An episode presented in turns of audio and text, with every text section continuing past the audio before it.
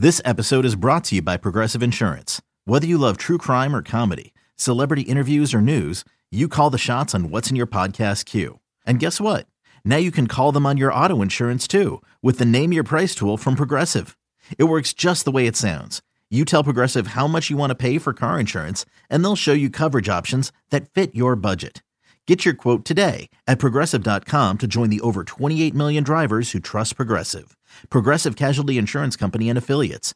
Price and coverage match limited by state law. Nerds. Today's episode is sponsored by NerdWallet's Smart Money Podcast. Ready to expand your financial game? NerdWallet can coach you on smart strategies like choosing investments, finding your next credit card, and setting a budget that works for you. Score major points towards your summer vacation by learning expert tips for choosing a high yield savings account and how to build wealth by investing in index funds. Slide into summer with smarter decisions in 2024. Follow NerdWallet's Smart Money Podcast on your favorite podcast app. Future you will thank you. A legend was born. He, I I know Boomer didn't write that script.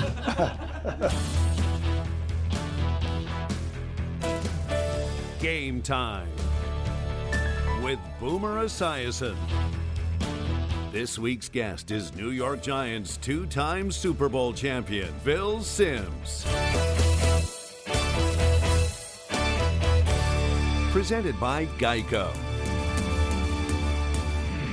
Some people who see us sitting across from one another on CBS's NFL Today assume that today's guest and I were separated at birth. I don't know how that ever happens. However, when I arrived in New York from Cincinnati back in 1993 to begin a three year stint as the Jets quarterback, he was concluding his marvelous career as the Giants signal caller. It's my pleasure to welcome the MVP of Super Bowl 21 in, my buddy Phil Sims. Good All to see you, brother. Yeah, Did you marvelous. write You, that? should no marvelous. You should have put torturous. Torturous. Yeah, because you know it was injuries, this, that. So that's the way pro football goes. That's the way it does go. And, you know, of all places, you come out of Springfield, Kentucky. That's where I was Uh, born. You had a tough dad who was on you every step of the way, right? I mean, where did the whole idea that possibly you could become a football player come out of? Oh, that's interesting. Oh, that didn't come probably till I was in college, uh, because my dad was a baseball player. He was one of those guys that was actually the, you know, the summer touring baseball team. They're farmers, Right. So they had a team, and he was a pitcher, and and you know, I have four other brothers, and man, it was nothing but only one sport mattered to him: baseball. Right. And when I started playing football, he's going, well, you know, he couldn't have cared less. You obviously played football in high school. In high school, and sure. so Morehead State had to find you somehow. How did they find you? I, I don't know how they really actually found me. I think they uh, just my name got out there a little bit, not much. Uh, I wasn't recruited really by any schools. Maybe Wake Forest a little bit. And then when they looked at my grades, they said, "Hey, nice talking to you." so that was, a, and um, so Louisville Trinity is the big school down there in high school. Okay. And one of their coaches had left and was down at Morehead State, and that's how I got on their recruiting list. Thank God. And I got the treatment to go down there picked up in a station wagon with six other recruits, and they drove us down to the school. We spent the weekend and drove back. So I'm that just was trying it. to think, the first time you put the uniform on and you step out of practice, where are you on the depth chart your freshman year? Well, I was a red shirt, so that made it easier. Uh, but if I, if there was a depth chart, I probably would have been at worst third. Just you, you know, th- there was five quarterbacks there, Mm-hmm. all on scholarship back then, and they were good. But you know, I just thought, okay, I see where I can fit in here right away. I think most people don't think of Morehead State of, as having a Division One scholarship program. I mean, it's a small program. Yeah, well, it was what, what back then it was called Division One Double A. Okay. So um, I don't know how many scholarships that was. I'm gonna say it was 65. Mm-hmm. So you know that's that's pretty big, and it's uh, it, it, was good competition. How we, many, we just how, many games did you play? I started every game in my career. All right, so how many was that? Did you play in the? Uh, we I think we only played 11, maybe one year. We always that's played 10. Like you played like 33 games or something. yeah, well, 10 each year is. Boomer, your math would be at least 40. You had a preseason game, right? No, we couldn't scrimmage anybody Nothing. before then. No, nothing. So, and then the interesting thing is, how many winning records did you have in None. college? I Not thought I one won. winning I record. thought the most I ever won in a year was two. But I look back, some for some reason I saw my record. I said, "Hey, I won three one year." and you know the great thing about it, well, it wasn't great about losing, but we were always the homecoming team on the visiting road. So we played in front of fans. That's all, and that was great because you know we didn't have big crowds when we played at Th- home. This is crazy. I mean, when people hear your story, like they they probably can't believe that you went to Morehead State, you had losing records, How in the world does the NFL find somebody like you? The story is there was a guy, uh, a coach at the University of Kentucky. They were there looking at their kids, and there was Derrick Ramsey was a quarterback there. A lot of great players at the time at Kentucky, and he goes, "Oh man, I got to make a trip to Morehead. I don't. Do I need to go down there?" And the guy goes, "Yeah, I think you better go." They got a quarterback. He goes, "Really?" The the big scout, area scout for the whole NFL. So he comes down, looks at my tape, and he sees me. They bump me, and he says, "Could you throw a few footballs?" And I said, "Sure." So I had a guy, and I threw about probably 15 passes. He goes, "Coach, get the coffee pot mm-hmm. on, buy a bunch of donuts. It's going to be an avalanche when I put this report out." When Phil Sims was drafted as the seventh overall pick by the Giants back in 1979, New York newspaper headlines read, Phil who? I keep saying that to this day. He'd go on to play 15 years for the Giants, and a few years later, Sports Illustrated rated him as the most underrated quarterback of all time. So when you hear that, how do you feel about that? I didn't know that. You didn't So- know about that? No. I didn't know that. You know, but th- that's pretty cool uh, to, have that moniker, I guess. Oh, I think it's very cool. But cool. Phil, who, all that stuff, people say, how did it affect you coming up here? And I go, I wasn't offended at all. One of the funny stories you've told me, and, and unfortunately Zeke has passed away, just recently passed away, Zeke Bratkowski. Right. Came to work you out down in your backyard. Is that true? Yes, it's it's true as can be. I said, look, I'm going to be home because I, I maybe it was a break. I don't and know obviously. Zeke Bratkowski is now coaching at this time. Yeah, You he's know, at he Green was- Bay. Yeah, he was the backup to Bart Starr all those years, and I had think a he's lot the of offensive success. coordinator at the time. Right, so now he's with the Green Bay Packers, and he's coming down to work you out in He your came, he came to my house, and you know who my receivers were? My brothers. they stayed home from work, and they're out there running routes and catching it, and it's cold and windy. Right. And I, th- I actually, I, when I was throwing, I said, "Man, I am throwing it well today." And my brothers are jumping and catching it and all that. It was really awesome. And when it was over, he came in the house. Had we had lunch. My mom was a great baker. She made apple pie and something else, and he sat there for probably about two hours. Just getting to know you and the family. Getting to know me, and, and, and I, I definitely was. If I wouldn't have gone to the Giants, I, there was many teams, not many, but Green Bay definitely would have drafted me. How about uh, meeting and, and talking with Bill Walsh? Well, Bill Walsh came down and worked me out twice, Right. Which was really cool. I knew all about his history with the Bengals. I already knew all that. He was at Stanford and everything, and he was really cool. You know, he had just this swag about him. This West Coast swag about Yeah, him, and he had, he had a white sweatsuit on with the 49er stripes down the side, and he stood like this. And we watched film together. And he goes, Wow, oh, okay. And he was, you know, this, he goes, Let's go throw. And I had like six kids to catch for me. I'm out there and I'm just ripping it as hard as I can. He goes, Whoa, whoa, what are you doing? I go, I thought you want to see this. He goes, No, I want you to throw it with rhythm and make it beautiful. Well, he was the, he was the I mean, master but- of the West Coast offense. But just to right? say the way he said it, and I want it to be pretty. what the hell's wrong with you? And and so I started kind of doing it, and he goes, no, no, no, St- softer. I want perfect. Oh yeah, and he talked the whole time. And the workout, Boomer, I don't even know if I broke a sweat because it was so effortless. And this, Really? So he I- wanted to see you wanted you to be smooth. yeah, which he taught, Right. and he taught that rhythm and everything. And I threw the ball great. Now, did Ray Perkins, who was the head coach of the Giants, come down and work you out as Oh well? yes, yes. What was that like? It was brutal. Why was that brutal? because he wanted everything to be as hard as I could throw it. And I probably, no exaggeration, it was probably an hour and a half. Did you have any idea? I was exhausted. Really? Yeah. When, when he left, did you have any idea that he was going to go for you? Uh, I think after I worked out for him, they sent down another area scout who worked me out. Jerry Shay was their head scout at the time. And then Ray Perkins called uh, Wayne Chapman, my head coach, and said, Look, we're going to draft him. And the coach is going, Really? Just- I don't know. So the coach, of course, Wow. comes and tells me, and you know, I wasn't excited. I was like, Man, I don't want to go to New York. I want to go to San Francisco or here. Right. So, but that's how I found out. And lo and behold, the legend was born. During the two weeks of practice prior to Super Bowl 21, Phil Sims was throwing strikes, yet reporters kept asking him all about Denver Broncos counterpart John Elway. Heck, I was doing the same thing. Sims, he was irritated because, as he puts it, I honestly believed I was a better quarterback. Yeah. And you have to believe that. I don't you? wasn't irritated. I had a lot of fun with it. Old writer from the Miami Herald goes, "What do you think about this experience?" I said, "Man, this is great, and I'm having a good time." And he goes, Springfield, Kentucky boy playing in the Super "Yeah." Bowl. And it Think just, about that. I was really enjoying the process. I wasn't worried about the game. And he said something about, "Well, what would you have done in Morehead State if John Elway, if he would had came there or whatever?" I said, "Well, he'd have been number two quarterback behind me." You had one of the greatest quarterback performances ever in Super Bowl history. And I'll never forget that because now I was in the NFL and I was actually Right. covering that Super Bowl for a local CBS This is amazing. in Cincinnati. Yeah. And I interviewed you and everything else. You were very kind to me and all that other stuff. And then I watched you perform and you started that game six for six. Right. And I know as quarterbacks from the same era, we always used to worry about getting up and being on and making sure that we were going to throw the ball right, it was going to feel right coming out of our hands. When did you feel like you knew this was going to be a perfect game?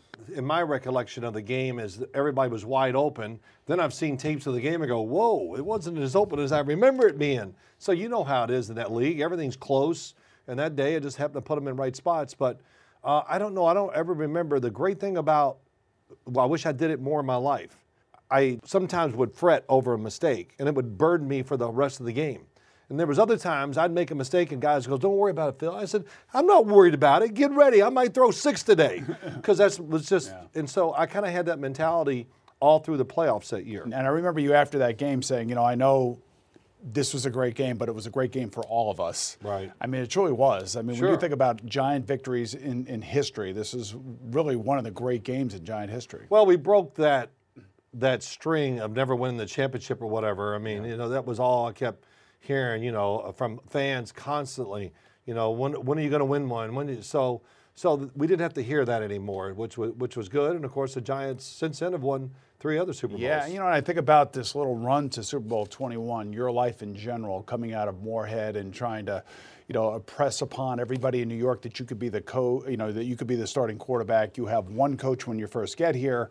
Then Parcells comes here, and you're not sure whether or not he's on your side or he wants his other. Oh, no, I was sure about that. He was not on. he was side. not on my side. Super Bowl 21 MVP. So you start out with Ray Perkins as your head coach, and then lo and behold, they bring in the Jersey Brawler, none other than Yeah, Bill Parcells. Brawler, that's a good name. I mean, that's exactly what he is. Yeah. And you know, he was tasked with really setting a new culture for the New York Giants. No question. What were your first impressions? Um, you know, I can't remember a lot early until we went to training camp because he was going to have to pick a quarterback between me and Scott Brunner at the time. And I could get the vibe that I wasn't the guy.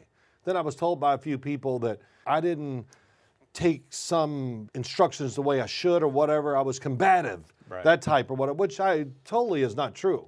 And it, it wasn't. But that was the way he perceived me or whatever. And I could definitely feel the favoritism was going to Scott Brunner. And it didn't bother me because I knew sooner or later it was going to come back to me. Mm-hmm. And so we practiced, and I probably, it was pretty, pr- pretty even during preseason, whatever. But he started Scott Brunner. I came in and played, I think about week five or six, and I broke my thumb right away. Drive him down, score a touchdown. Next time I throw the ball, hit my thumb, broke, out for the year. Hmm. Probably saved my career in New York, Boomer. Really? Yeah, because the team went three twelve and 1. Without so you. they had to clean the house.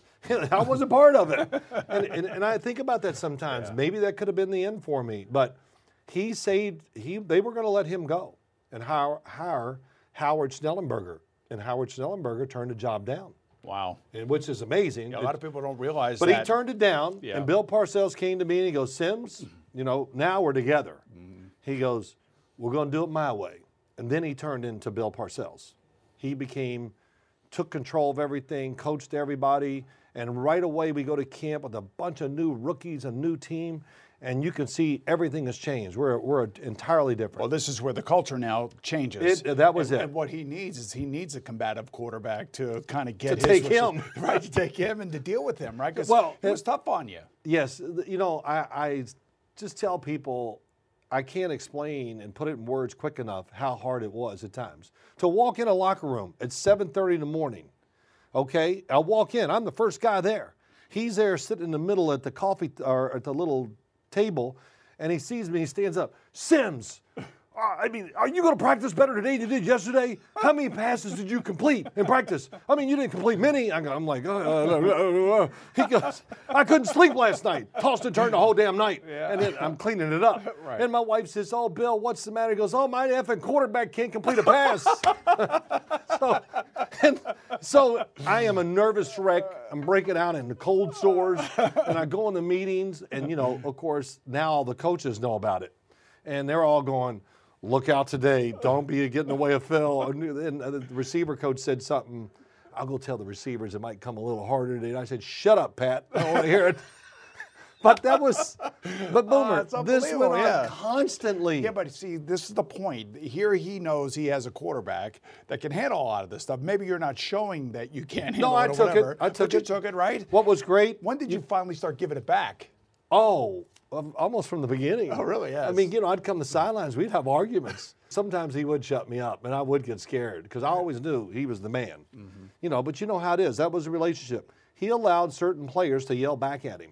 He probably picked on about seven of us, Mm-hmm. and he would tear us up for no reason to send a message to the rest of the guys, but you could yell back at him. But sometimes I'd walk the sidelines, and he would go, "Shut up!" Before I, you know, like, I'm the coach, and you play. You got it. I got it. Yeah, I got it. Yes, I knew that was when I d- couldn't fight back with him at You know, all. but, but the interesting thing is he might have beaten you down during the week, but when you got to Sunday, before a game on Sunday, he probably built you up, I would think. It sounds like that's the kind of motivation that he would use on a guy that can handle it. he was Vince Lombardi.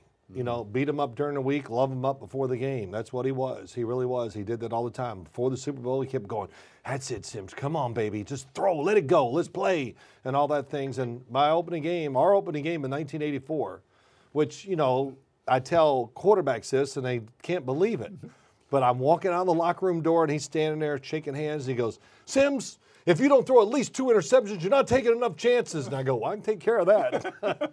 but it's the truth. He said it, and it kind of like, okay, man. It's of gonna- relax you a little It bit. It does relax you. He was great at relaxing you. It didn't always work because I played many games where it was the opposite, where I was afraid of making that mistake.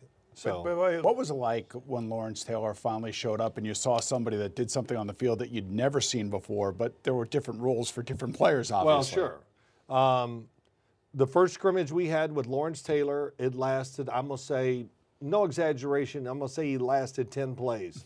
And they had to take him out of the scrimmage. Really? Because we couldn't run a play. He was that good. He sacked every, I, I, there were seven passes and he had seven sacks. Right. Swear to God. Just, I'm just going, oh my God, this guy is unbelievable.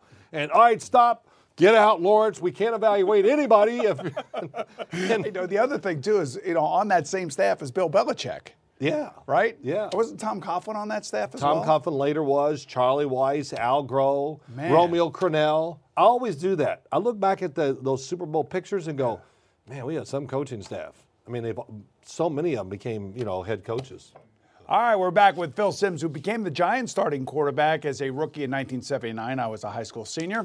In his 2004 book, Sunday Morning Quarterback, he wrote that he disagrees with those coaches and pundits who insist that you shouldn't play a quarterback as a rookie because it might ruin his confidence. So I, I've worked with you for many Right, years, so right. I know how this whole thing breaks Yeah, I down. know you do. You're like, throw them out there, let them go, and let's see what they got. I love that one. Oh, you worried about his confidence? well, man, you know when you play football, all it is is adversity, right? Right. I mean, when you overcome, you're like, oh my gosh, we did it. It's a, so if it destroys his confidence, I love that. Oh, so and so's career was ruined because he started with the team that was bad. I go, no, no, no. He- He wasn't the guy. If you're not mentally tough enough to withstand some adversity in football, mm-hmm. especially as quarterback, you and I talk about this all the time. And the, it's probably about the only thing we agree upon. it's just really how to treat the quarterback and what you're supposed to be and what we perceive to be an NFL franchise quarterback. You know, being around you for as many years as I have, I know that you have a real sense of pride being a part of the Giant culture and the family and watching Eli Manning do his thing and winning a couple Super Bowls. You were part of Super Bowls. Uh, how about Daniel Jones? I look at Daniel Jones. I see everything you want in a in a real big time NFL quarterback. Look, even my son, who's in this business too, goes, man, I was wrong. I didn't think he was going to be this good, but man, and you even watching the game the other night, Yes. not long ago, you text me, my gosh, Daniel Jones can really spin it. And in quarterbacks, that's about the best compliment you can give to the other quarterback. Yeah. I, I think so, and I think there's also this this lack of understanding of how difficult it is to do what he's trying to do. I mean, and under the biggest spotlight. I mean, it's New York. It's all the tabloids, all the fans, and the Giants have one of the biggest fan bases in all the NFL. Right. Well, all I do is say is this: this. I just judge him. I, you know, I can't judge the the win loss record and all the other stuff and all the other players. Whatever. I judge him, and when I see him, I just go, "Hey, I don't care about whatever you say about the Giants. But I know Daniel Jones played well, and I like what I see." I so do I. So, uh, do you like what you see when you look at me?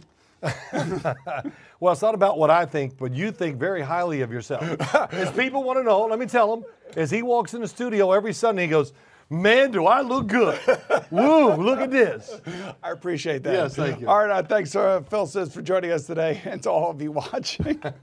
I'm Boomer Esiason. I'll see you again right here on Game Time with Boxing's Gerry Cooney and Thomas Hauser. Good job. Good stuff. So we come back from a break, or it's halftime is starting. I look over and Boomer's talking. I go, "Did you just drink a five-hour energy?" You dang right I did. So I can get through this day, man. Bye.